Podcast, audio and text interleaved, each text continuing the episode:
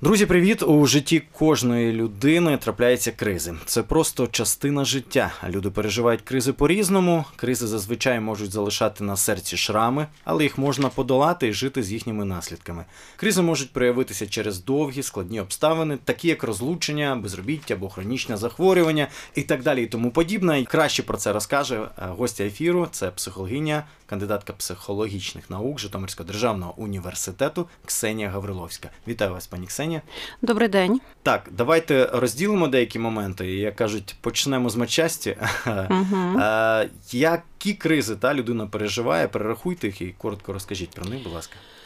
Ну, почати, мабуть, треба з того, що прожити життя без криз неможливо. Ось так. Кри... Так, на жаль. Можливо, на щастя.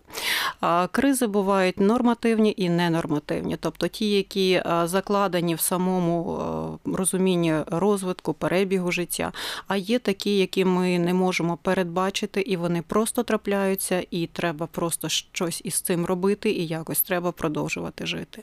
Якщо говорити про саме ось ці такі заплановані передбачувані кризи, то це, звичайно, кризи, які пов'язані з віком, і кризи, які пов'язані з дорослішанням. І тут ми говоримо про дитячі кризи, кризи дитячого віку. Це може бути криза, е, яка виникає у дітей в 2-3 роки і пов'язана з сепарацією, криза, яка пов'язана з тим, що дитина йде в дитячий садочок або в школу. Це можуть бути е, кризи підліткового віку. Я би хотіла зупинитись на кризі середнього віку, тому що про неї пишуть і розповідають менше. Але до речі, було б круто, е, бо я теж її виділив. Хоча я єдине, що уточню для нас, я так читав і в психологічних журналах, і психологів багато подкастів та чув, що найвразливіша е, чи найглибша криза це саме підліткова криза. Угу. Коли ну, ми найбільшу таку кризу вже е, людина не переживає. Це так? А... Чи це одна із теорій? Я думаю, що це одна із теорій, тому що насправді кожен із нас і кожна із нас свої кожні кризи переживаємо зовсім по-різному. І тому є люди, для яких найгострішою буде підліткова криза, а є люди, для яких найтяжчою буде криза середнього віку, чи криза виходу на пенсію, чи будь-яка інша криза. Це дуже індивідуально. Криза середнього віку це один із ключових моментів життя для кожної людини, тому що це той момент, коли відбувається переоцінка цінностей. Це той момент, коли коли ти раптом розумієш, що життя в принципі скінченне. Ти розумієш, що якась частина цього життя вже пройдена, вона прожита, вона вже вписана в твою історію, і вона не може бути змінена. І ти розумієш, що той час, який тобі залишився в житті, е, він теж має певні рамки, певні обмеження. І це може занурити людину власне в переживання такого глибокого суму і розуміння того, що твої можливості не безмежні. Тобто криза середнього віку це запитання, яке людина задає задає собі, дивлячись на свої здобутки, чого я досягнув чи чого я досягнула в процесі життя, і наскільки воно мені було потрібне, наскільки я отримую задоволення від цього, і чого би мені хотілося насправді. І всі ті проблемні моменти, які ми бачимо у людей, що переживають кризу середнього віку, вони якраз і пов'язані з е, нереалізованими очікуваннями від життя. Це спроба десь е, здобути те, про що мріялося в дитинстві, в підлітковому віці, а віці, а раптом, раптом вдасться. Її переживають всі. Її переживають всі, але всі різною мірою гостроти. Є різні різні погляди на вік.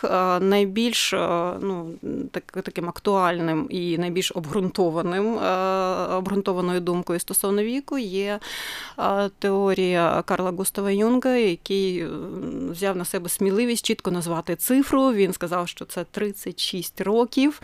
Ну, Ми розуміємо, що може бути плюс-мінус, але це так. десь приблизно ось цей період часу, коли вже є досягнення коли вже є здобутки, коли вже є набутий статус, і коли виникають запитання, що мені з цим робити? Чи я роблю те, що я хочу, чи воно приносить мені задоволення, чи може варто мені ще щось змінити, тому що ще є час. І е, Правильно я розумію, що саме в цей момент багато хто із людей починає кардинально змінювати своє життя. Так як ми е, слідкуємо за відомими людьми, та, то, наприклад, я пам'ятаю, в 70-х, 80-х, там от багато артистів, такі як Бітлз і інших, було популярно, вони всі кидали свою славу, їхали до Тібету та до монахів там і шукали сенс життя. От про сенс життя дуже часто та, а, говорять інгісти, там, наприклад, той же ж Мгм. Франкл пише про це. Це ось воно. Це воно. І, власне, та історія, яку ви навели як приклад, вона дуже чітко теж вкладається в юнгіанську теорію, тому що Юнг писав про те, що в середньому віці є матеріальні статусні здобутки, є уже маска, яка напрацьована для соціуму, і є бажання здобути щось для себе. Щось духовне, щось особисте, щось таке, що може не мати цінності ні для кого навколо, але тільки для мене. І я хочу це знайти, тому що я шукаю себе.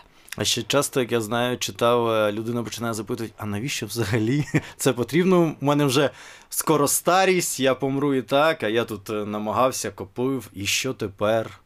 І, власне, е, які, можливо, давайте скажемо, що да, хтось може подумати, дати собі відповідь, піти далі, кардинально змінити, наприклад, своє життя. От у мене так відбулось. Я багато переглянув, я багато чого змінив.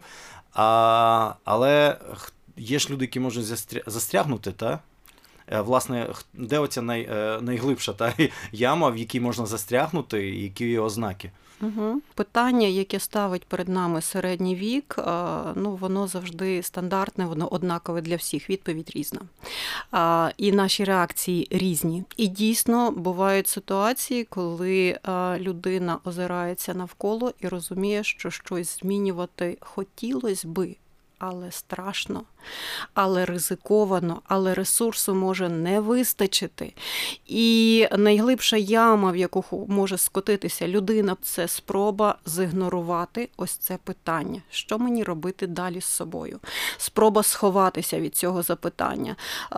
І саме в цьому віці, дуже саме в цій кризі, дуже великий ризик виникнення залежностей, коли людина ховається за алкоголь, за наркотики, за ігри, за ще щось, а, тільки заради того, щоб відвернутися, сховатися від реальності з її жорстокими запитаннями. Ідеальний варіант це допомогти людині зустрітися з психотерапевтом і знайти свого психолога, свого психотерапевта, і власне ці проблеми пропрацьовувати разом.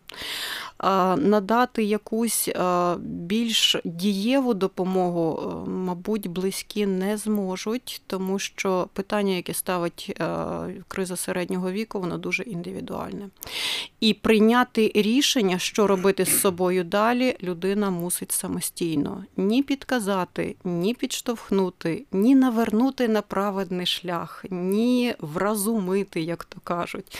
Людину, що переживає кризу, неможливо. Вона може піддатися, вона може в крайньому випадку погодитися з вами мовчки, але це про відмову від себе. А як собі допомогти? як собі Мені 36, там 35, я відчуваю, я почав ставити собі ці питання, що робити? Угу. Їхати кудись в Тібет, чи можна тут в Житомирі? Тибет це прекрасно. А, Можливості кудись поїхати для духовних пошуків теж чудово, але знайти себе можна і за місцем свого проживання. Для цього існують психологи, для цього існують духовні практики, зокрема, практика mindfulness, яка допомагає зосередитися на собі, на своїх бажаннях і, власне, відділити своє справжнє від а, вимог і бажань соціуму, які ми дуже часто виконуємо. Давайте повернемося а, в минулу передачу. Ми говорили, нагадаю, про депресію. А, Ви зможете на нашому каналі це знайти і послухати, якщо ви ще не чули. Але просто так трапилось, що коли ми записали подкаст, нам а, наша слухачка написала питання. Тому ми їй пообіцяли, що в наступній програмі ми на, на нього дамо відповідь. Її звати Людмила Дослава Лобачова, і ось її питання вона каже, можна задавати в етері, тому ми задаємо. Е, Які способи виходу з депресії для жінки, яка сама піклується про малолітню дитину та одночасно доглядає дуже хвору рідну людину з високою деменцією? От так, коли без вихідних та відпустки років 6 поспіль. Реальні дієві практичні поради. Скажу одразу, що я маю свою відповідь на питання, але хочу послухати думку спікера передачі. По-перше, хочу сказати, що це надзвичайно складна ситуація, і це е, ситуація, яка представляє собою е, якраз ненормативну кризу. Це те, що нам по нашому віковому розвитку не заплановано, це те, що е, не є е, нормою розвитку, але це та життєва ситуація, яка представляє собою виклик, на який ти мусиш відповідати. Тому що е, в якийсь момент ти розумієш, що е, весь твій звичний життєвий світ е, зруйнований, він не існує.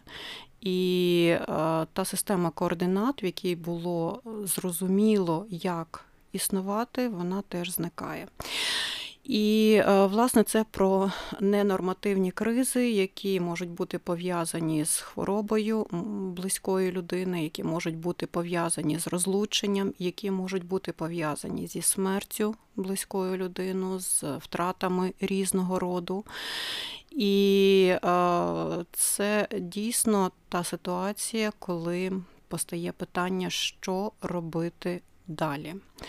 Як вижити? Якщо я правильно зрозуміла, то авторка запитання уже 6, якщо не помиляюсь, років. 6 років так. 6 років уже е, тримає цей удар. І це означає, що якісь свої рецепти життя нею знайдені. І, мабуть, вони цінні, і, мабуть, вони дуже важливі. Е, Я, звичайно, не можу знати всіх обставин життя, і тому буду говорити в загальному, що можна робити ось в такій ситуації ненормативної кризи. Почнемо з того, що е, всі люди на ненормативні кризи реагують абсолютно по-різному, і це пов'язано із вольовими якостями, із загальним рівнем життєстійкості і з загальною волею до життя. І якщо говорити про потрапляння в кризову неочікувану ситуацію, то е, в психології ми зараз оперуємо двома поняттями: це стресостійкість і резі- резильєнтність. І це ті дві е, психологічні якості, які е, можна і потрібно розвивати в собі заради того, щоб проживати кризові ситуації з мінімальними втратами. Якщо ми говоримо про стресостійкість, то це про уміння тримати удар, не ламатися, витримувати, виносити будь-які ситуації і залишатися собою. А, але є інше поняття зараз. Воно не настільки е, відоме, воно достатньо нове поняття психологічної резильєнтності або ж психологічної пружності. І це, е, цей феномен, е, ця категорія описує ситуацію, коли криза нас може тимчасово зламати, коли криза може підкосити нашу віру в себе, коли криза може зумовити шок. Хаос почуттів, невпевненість в собі, розгубленість. Але зрештою кожна людина має в собі ресурси для відновлення, ресурси для того, щоб повернутися до життя з урахуванням тих обставин, які склалися. І е, коли ми говоримо про ось це психологічне відновлення, відновлення своєї пружності, відновлення своєї здатності жити, то ми в першу чергу говоримо про е, психологічні ресурси. Тобто є якісь джерела, які допомагають тобі вистояти, які допомагають тобі прожити цю ситуацію, які допомагають тобі залишитись собою. І якщо говорити про ці ж джерела, а я розумію, що питання було саме ось про це, що робити, як вижити. Реальні дієві практичні Реальні поради. дієві і практичні поради. А, Мабуть, найбільш відомою, відомою теорією стосовно е, власне того, як вижити в критичній ситуації, є теорія Мулі Лаада, це ізраїльський вчений, який працював в багатьох кризових критичних ситуаціях з тисячами людей, і власне. Власне е, помітив, що є люди, які проходять. Ці кризові ситуації з мінімальними втратами. Більше того, ці люди демонструють дуже велике особистісне зростання після тих кризових випробувань, які вони мають. І намагаючись знайти відповідь, що вони таке роблять, ці люди, чим вони користуються, Мулілаат вивів свою специфічну формулу, яка в скороченому вигляді звучить як формула Basic PH. І в цій формулі кожна літера означає якийсь ресурс, який ми можемо використати в кризовій ситуації. Я назву коротко ці ресурси. Угу. Отже, ресурс номер один це наша віра. Це може бути релігійна віра, це може бути участь в релігійних ритуалах, це може бути е, звернення до священника чи до мудрої людини, чи до е, тієї людини, яка володіє певним авторитетом в громаді. Це може бути звернення до своїх цінностей. Ми всі маємо цінності, які в кризовій ситуації будуть актуалізовані. Наприклад, е, все, що не відбувається, все найкраще. Я зможу це пережити. Я вірю в себе. Та віра. Чи в себе, чи в, чи в Бога, чи, можливо, в якісь вищі сили, яка тримає тебе на плаву в будь-якій ситуації. Це перше. Угу. Другий ресурс, яким ми користуємося, це наші афекти, це наші емоції, це а, власне дозвіл собі проживати ситуацію емоційно. І якщо є а, злість, дозволити собі її виразити безпечно для оточення. Якщо є сум, дозволити собі плакати. Якщо є будь-яка інша емоція пов'язана з цією ситуацією, знайти спосіб її виразити, щоб не носити в собі цей тягар і таким чином звільнити себе. Це другий. Третій ресурс це ресурс, який називається соціум. Це про соціальну підтримку. І це про те, що будь-яку кризу, будь-який кризовий період легше пройти тоді, коли ти маєш поруч ще когось, хто як мінімум тебе розуміє, і з ким, як мінімум, ти можеш поговорити про свою ситуацію і про свої переживання. Як максимум, це людина, яка просто прийде, допоможе і розділить з собою з тобою твій тягар. І це дуже круто, коли така людина насправді є. Є. І ну, власне основне те, про що ми говоримо зараз в плані збереження психічного здоров'я, це те, що треба налагоджувати стосунки з людьми, зі своїми родичами, зі своїми сусідами, мати подруг, мати друзів, мати соціальні контакти.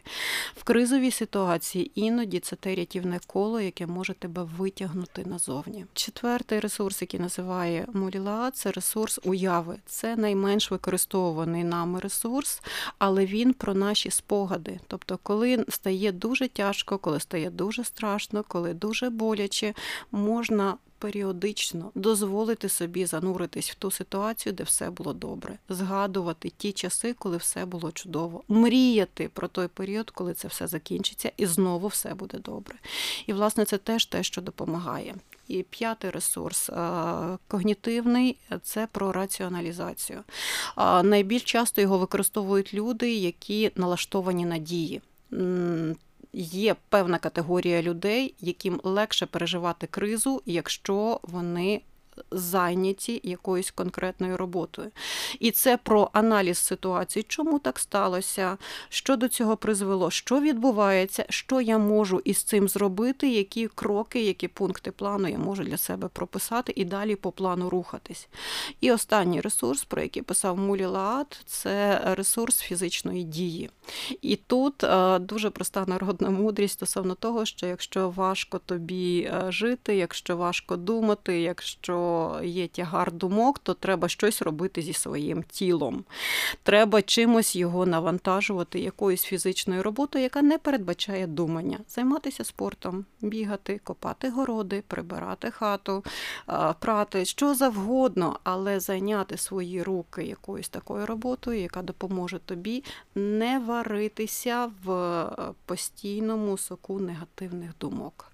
Ну, от, Тому власне... я і розумію, чому багато моїх знайомих, ну і людей, які у мене є в друзях у Фейсбуці, зачасту яким за 30 вони викладають фотки з залів, всі качаються, всі там займаються аеробікою чи ще чимось подібним. Є таке. Да. І Є таке. А, хотів би поговорити про сімейні кризи. А, власне, одна, як я розумію, мені здається, найбільша та, сімейна криза це от такі, ну, не роз, саме розлучення. А до речі, саме розлучення, чи все-таки перед оцей, е, перед оцей процес, перед розлучений Мгм. процес, коли пара десь усвідомлено, чи хтось із пари розуміє, ну, напевно, все. Е, Власне, класично кризою вважається окремо зрада і окремо розлучення. Угу. Тобто, це е, власне є ота ненормативна криза, яку е, не обов'язково переживати, але часом воно трапляється. Якщо говорити про саме розлучення, звісно, це не є е, момент, коли ставиться штамп в паспорті, і е, далі вже люди щось із цим роблять. Хтось іде святкувати, хтось іде плакати, хтось іде далі будувати своє життя. Звичайно, перед цим є певний період, коли людина перебуває в кризовій ситуації. Тут ви правильно акцентували на тому, що е, найбільш тяжким є переживання того е, періоду, коли ти ще не розумієш, що воно буде далі. Тобто, чи буде розлучення. Чи буде якесь подальше спільне життя? І е, тут про те, що е, переживання цієї ситуації може включати дуже багато етапів. Може бути ситуація шоку, коли ти планував собі життя до смерті поряд з якоюсь людиною, жити разом, померти в один день, і раптом постає питання про розлучення, до якого ти не готовий був, тому що. Ну, можливо, в твоїй родині ніхто ніколи не розлучався. Це ситуація шоку.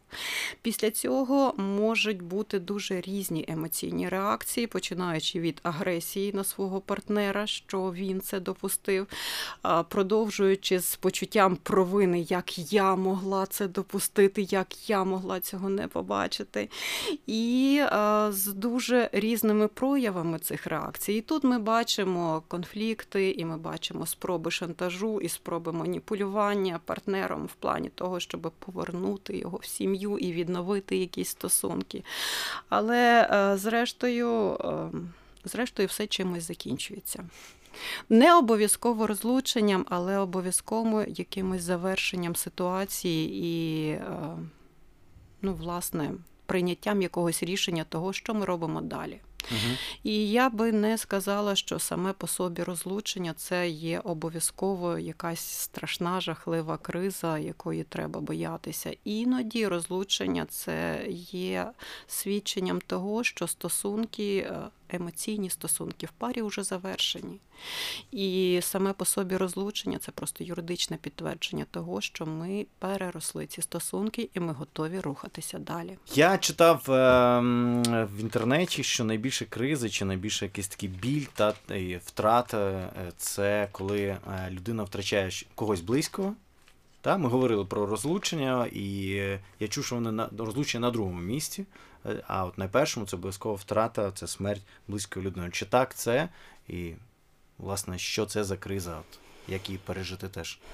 Е, Ви абсолютно праві стосовно того, що смерть близької людини це е, один із найтяжчих епізодів у житті, і переживання смерті, переживання втрати, е, сам процес горювання може бути дуже тривалий. Тобто він може е, займати від кількох тижнів до іноді кількох років.